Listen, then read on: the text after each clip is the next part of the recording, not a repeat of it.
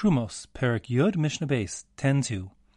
In the previous Mishnah, we had established the basic premise of Ta'am Ke'ikar, that if you have taste present in a mixture, so then we say that there's still a presence of the Isser itself, and that being the case, if you have a mixture of Isser and Heter, forbidden and permissible foods together, if you can still taste the Isser, the prohibited part, so then the mixture remains prohibited.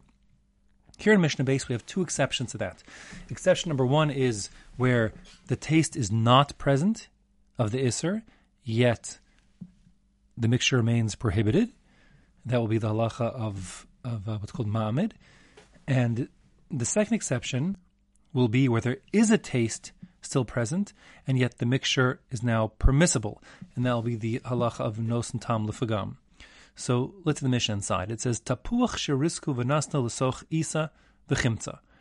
You have an apple, and this apple is a truma apple. So the apple, of course, is iser. It's restricted to non kohanim. Sherisku, you you mash it up, you grind it up, and so you got sort of pulp and apple juice. V'nasna l'soch isa v'chimtza. You put it inside the dough.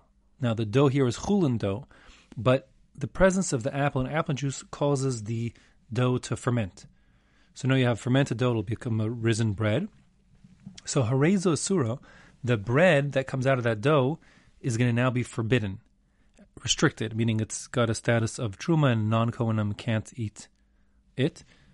Now the reason why here is not because the taste is still present in the dough. You would not be able to detect the apple juice anymore at all. However, the fact that the dough has risen um, is screaming the fact that there was apple juice put here once upon a time. And that being the case, we can say that the apple juice uh, is batal, is, is annulled. So that's the rule of, it's called ma'amid. Ma'amid from like, it's a hifil from the word omed, that which causes to stand up, meaning in this case, what made the, what made the bread rise is the apple, and therefore the presence of apple in this mixture is still evident to anybody, and therefore, even though the apple can't be tasted, it still is um, rendering the mixture forbidden. We saw uh, a similar halacha previously in this Masechta, where you had um, the sourdough being the fermenting agent, or again, if that was truma, the whole mixture becomes forbidden. Um, we talked that about, about challah.